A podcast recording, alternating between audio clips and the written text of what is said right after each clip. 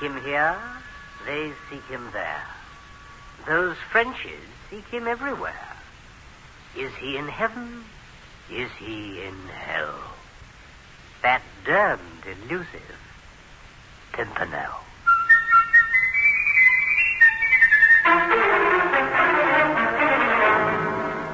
The Adventures of the Scarlet Pimpernel, starring Marius Goring as Sir Percy Blakeney.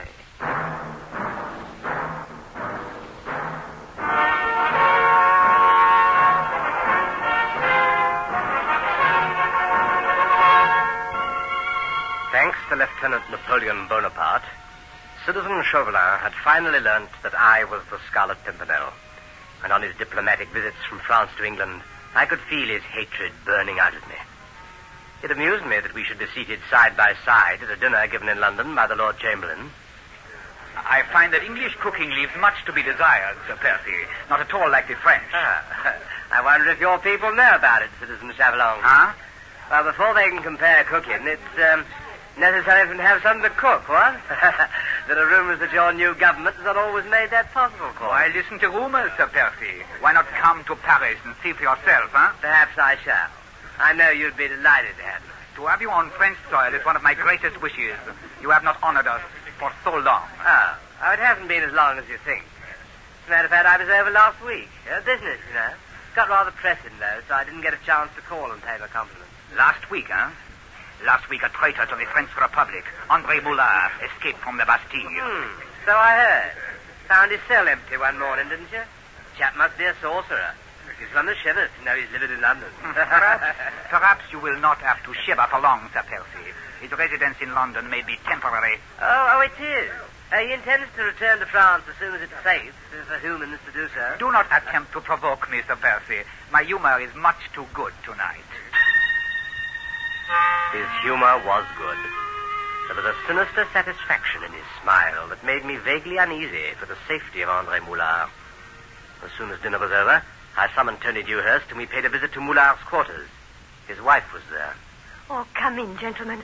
Welcome, welcome. Thank, you. Thank you, Madame Moulard. Well, I trust you've been keeping well. Being here has become a paradise for us in a few short days, monsieur, thanks to you. the children no longer cry out in their sleep, and André smiles again, and is his old self. By the way, um, where is André? I, I was about to ask you the same thing, monsieur. Is he not with you? With us? Why should he be? I do not understand your question, monsieur. He left a few hours ago with a messenger from Sir Percy. You did send someone for him, did you not, monsieur? Oh, you did. You did say you did. No, madame.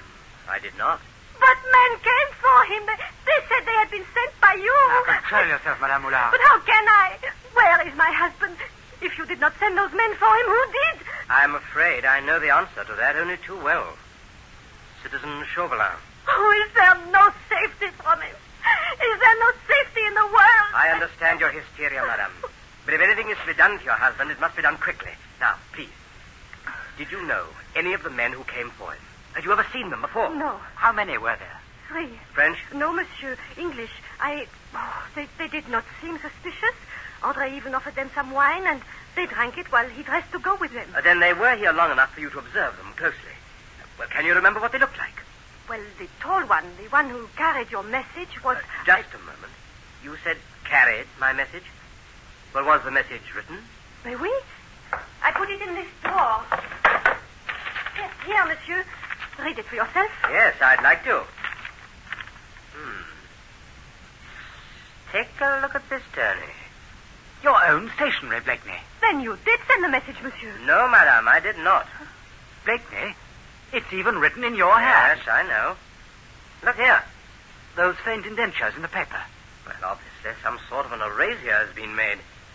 I may have written on this paper at one time, but the original message has been obliterated.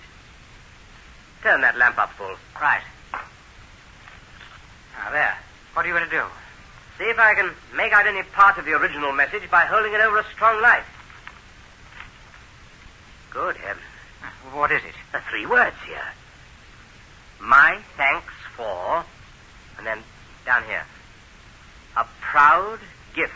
Oh, you remember the words especially? Yes, Tony. Originally, this letter was a note of thanks for a birthday gift, sent to me by the Prince of Wales. The prince? But, well, your letters must have been stolen then, Blakeney. Well, certainly the prince isn't in league with Chauvelin. No, Tony. But it's also certain that somebody in the royal household is. Oh, they are everywhere. There is no safety from them. Madame, unless the men who took your husband from here are caught, there may be no safety for anyone, not even in England. Now, you'd best go on with your description. You said the spokesman was tall. Mais oui, a giant of a man, huge hands with much hair on them, but, but scarcely any eyebrows, as, as though they had been burnt away. Sound familiar to you, Blakeney? No. Now, how about the other two, madame? One very thin, a, a grey face, like a man who has long been ill. Hmm. The other, exactly the opposite. A round face, highly colored. He joked and always he laughed. They took my husband to heaven knows what fate, and he laughed. Madame, madame. Just one thing more, please. Did they at any time refer to each other by name? No, no, I. Oh, I forget. Once, the big one, he called the name of the one who seemed sickly. He, he is called Wolf. Wolf? Sounds like an appropriate name. Oh, monsieur, I beg you, whatever you can do for my. You needn't beg, madame. Not ever. Anything we can do shall be done. Meanwhile, if you have any word of your husband, communicate with me at once. Adieu, madame. Adieu, madame. Adieu. And le bon Dieu attend you. Gather some of the men together, Tony. I want a guard around this house day and night. All right, Blakeney. Which members of the League of the Scarlet Pimpernel have been favored by the Prince of late? Well, I'd say uh, Ffoulkes, Adams, Harding. Why? Well, I want them to practically live at court from now on. Keep the prince in sight. Observe every person who comes into contact with him, no matter who they may be. Oh, you think he may be in danger? I think all of England may be in danger. You take the carriage. Where are you going? Hunting for a sick wolf, a large bear, and a laughing jackal. I went home and changed my clothes, donning the garb of an itinerant merchant, and within the hour presented myself at the Blue Parrot Inn, notorious for harboring highwaymen, cutthroats, and brigands. I took a seat at a corner table and waited. I didn't wait long.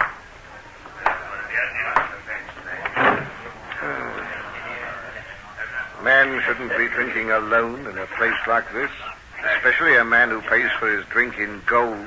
It ain't safe. Ah, you're a very observant fellow. So are others. But they won't bother you so long as you're with old Jim Higgins. Now, there's another inn about a mile up the road. Why don't we go up there and have our drink in peace and comfort? For two reasons, old Jim Higgins. One is that I prefer to be here. The other is that half a mile up the road is a stretch of lonely meadow, where a man and his gold might be easily, although violently, parted. that could happen anyhow, even here. I have a couple of friends about, just waiting for a signal from me. Why don't you just pass the gold over? Call it a gift. Because I too have a friend. You came in alone. My friend is under the table, pointed towards your stomach. For your sake, I hope your friends don't join us without your signal.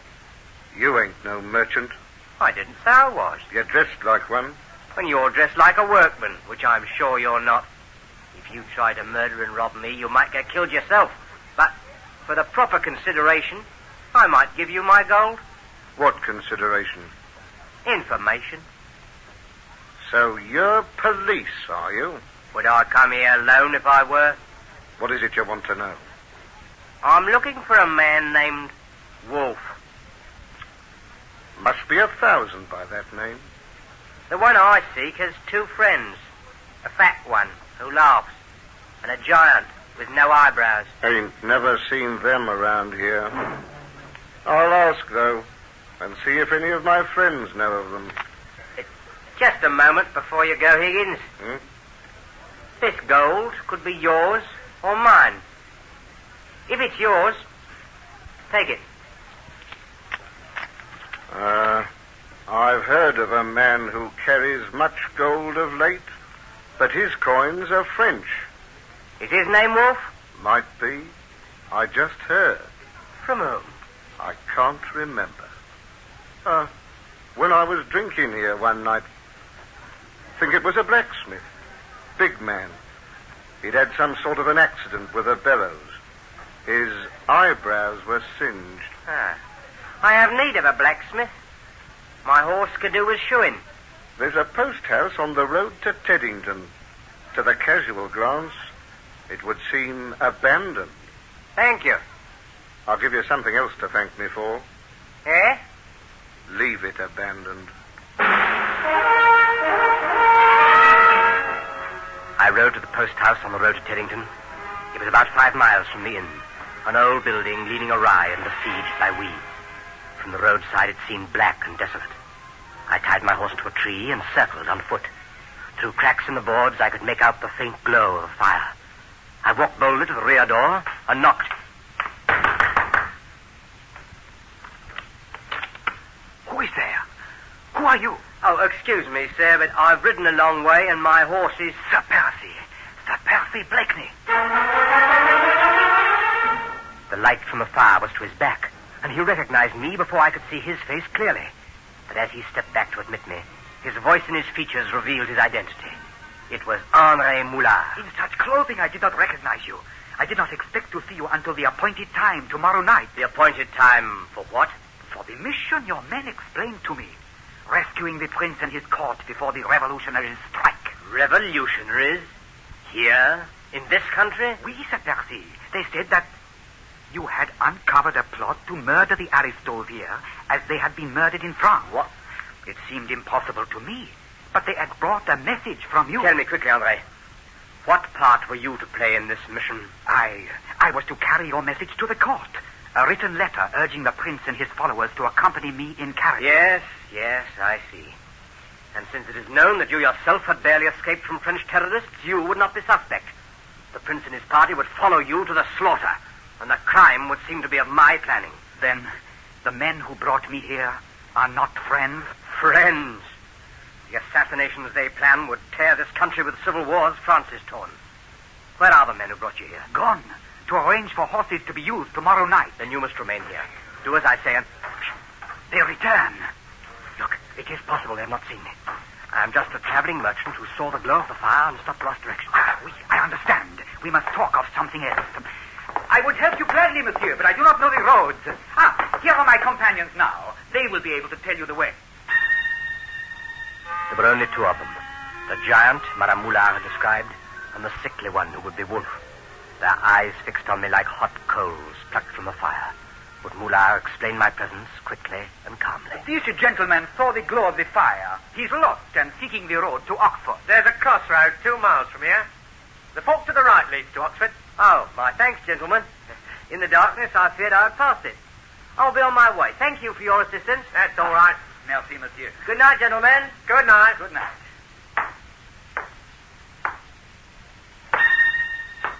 I walked to the door casually. They made no move to stop me. And I started to relax. I had forgotten one thing. As I stepped out into the blackness of the night, I wondered what had become of the third member of the trio, the laughing jackal. It was a thought I never finished pondering, because as I turned the corner of the building, something crashed against my head with a sickening impact. I fell to my knees and felt it strike again. Then, as unconsciousness swept over me, I heard the answer to my question.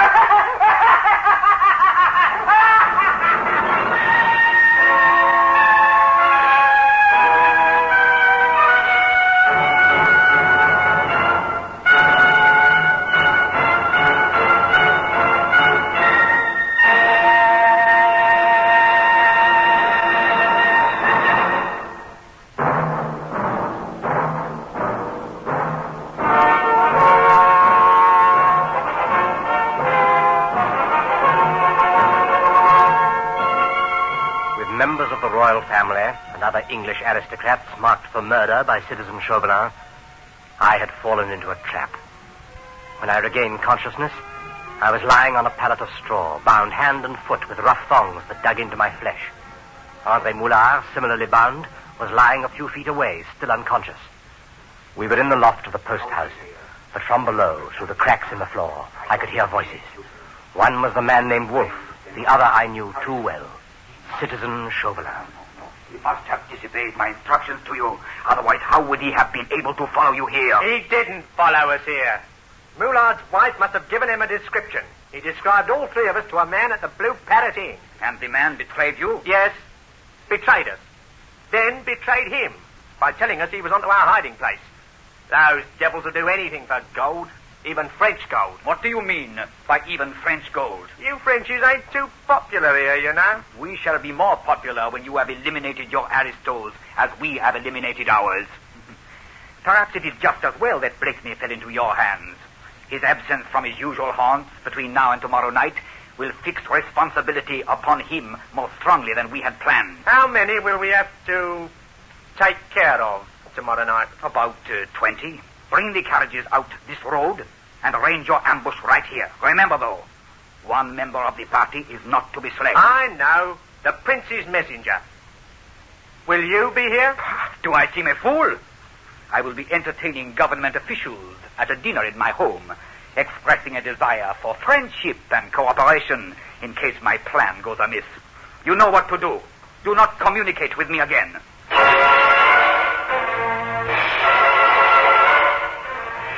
Moment later, I heard Chauvelin leave. I struggled with my bonds, but it was futile. Then there was a sound behind me. I rolled over, expecting to see that Andre Moulard had regained consciousness. He had, all right, but the sound hadn't been from him. From a hole in the roof of the loft, the figure of a man slid down a rope. The faint glimmer of moonlight lit his face for a brief moment before he dropped at my side. Ah, Blakeney. Tony! Monsieur Dewhurst. Shh. I'll cut these bonds. No, no, don't do that. Listen, but uh, listen, I said. We've got to stay here. How did you find us? Well, you told me to watch Moulard's home and guard the prince. I, I thought it might be wise to watch Chauvelin, too. Do you know what he's up to? Yes, assassination of the prince and members of the court. He hopes to stir up a revolt in the panic that will follow. Oh, the prince must be warned then. No, we've got to let the plan go ahead. The prince's messenger is a traitor. An assassination might take place in any case. Well, the messenger can be seized. But others at court may be corrupted by French gold, too. No, no. Keep our men close to the prince. Let them come out here.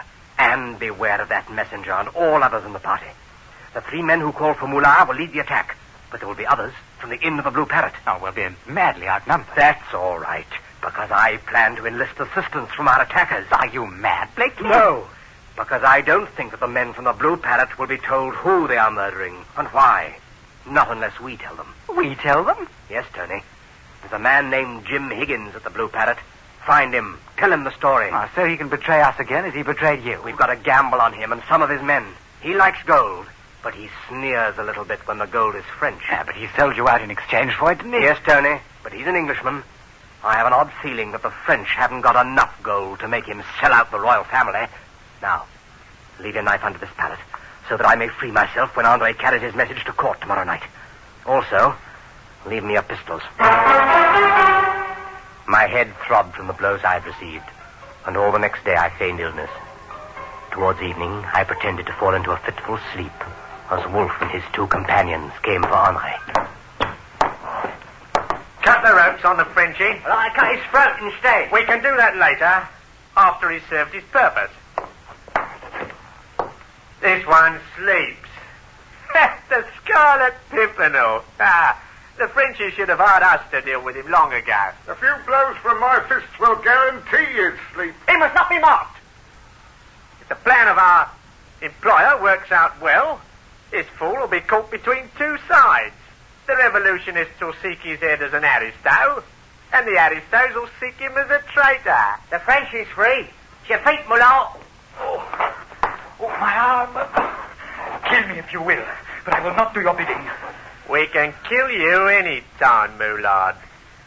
We can also kill your wife and children if you decide to become stubborn. No, no, monsieur.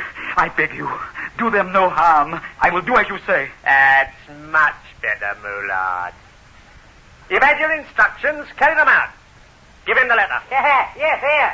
An invitation from Sir Percy Blakeney to the Prince of Wales. Ha! From under my half-closed lids, I saw the letter pass into Moulard's hands. It was my own writing paper. I said a silent prayer, a prayer that the forged signature inside would someday be explained, and that my name would not go down to history as a traitor and a murderer. Once Moulard was dispatched, I cut my bonds and slipped from the loft by the rope that Tony had left on the roof. The night was lit by the full moon, but the growth of weeds near the road gave me cover. It provided cover for others, too. Men rode up in the night, and Wolf assigned them the places for the ambush. What if you ride into those trees ahead? You'll be the ones to stop the carriages when they get here. Higgins, Yes, master. don't mock me. You're being well paid for your work. The second carriage should stop about here. You and your men can deal with the occupants. We're old hands at dealing, master. Ain't we, men? Remember your orders. When the carriages are stopped, the occupants will be ordered to step to the ground. As they do so, open fire. It's simpler to rob a dead man than a live one. The only man you'll spare will be wearing a white hat without plumes of any kind. There should be much gold. as much or more than you've already been paid. Why don't you tell us who's going to be in the carriages, Wolf? What do you care? As long as gold lines your pocket. I was sort of interested in me soul. But as you say, gold's the thing. Amen. Quiet, quiet! I uh, hear carriages. To places, quickly!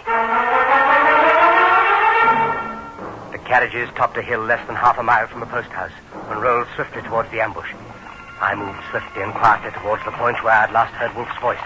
A moment later, the carriages were abreast of the post house, and the four men assigned to stop them spurred their horses into the middle of the road. Stop, Kirkland! Stop your carriages or die! Carriages, come out! All of you, with your hands held high, and you will not be harmed. Wolf's voice came from a patch of weeds not 20 yards from me as the carriage door opened. I knew that Tony and the others would be waiting for some signal from me, and I gave it. Come out, Tony, and get him! In, Sandy! Stay with the princess, keep low, folks! Fire, you fools! Stand fire! Kill him! Kill them all! You'll never live to see that order obeyed, Wolf. My hands closed on his throat, but the huge figure of the blacksmith loomed beside me. I saw a blob of flame from the pistol in his hand. Something ripped into my side, and I fell, pulling my own brace of pistols. A knife glinted in Wolf's hand as I fired. Both of them fell, flashing in the bush, and I staggered to my feet and made for the road. the second carriage! Get the second carriage!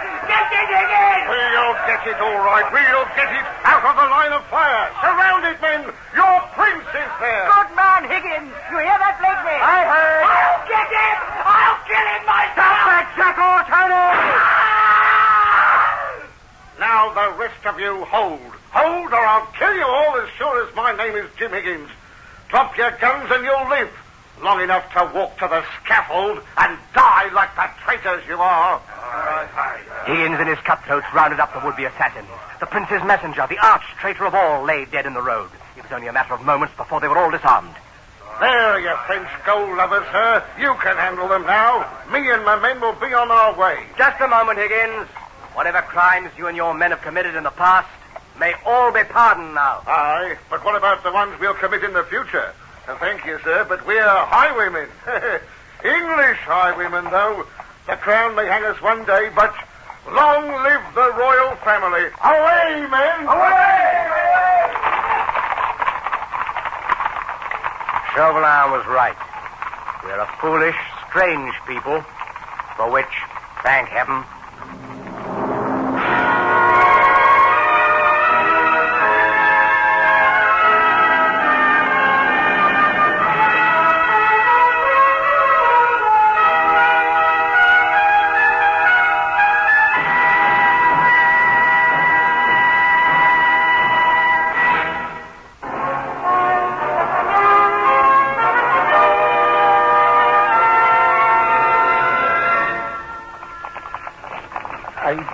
like it, Blakeney. I don't like the way it was handled at all. Oh, I'm sorry, Your Highness. You see, if the plan had been exposed, well, uh, they might have tried an assassination at court.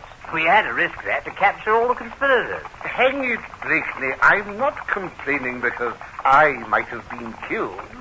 I'm complaining because folks was practically sitting on me when I could have taken a pistol and defended myself. Uh, I'm afraid that's my fault, Your Highness. I ordered him to protect you. The worst of it is that all the men who might have identified Chauvelin are dead. I heard his voice, but of course that's no proof. And as a French diplomat, we'd be treading on delicate ground to accuse him. Uh, we can watch him closely from now on, though. Yes, but we needn't start tonight. He's having a dinner party.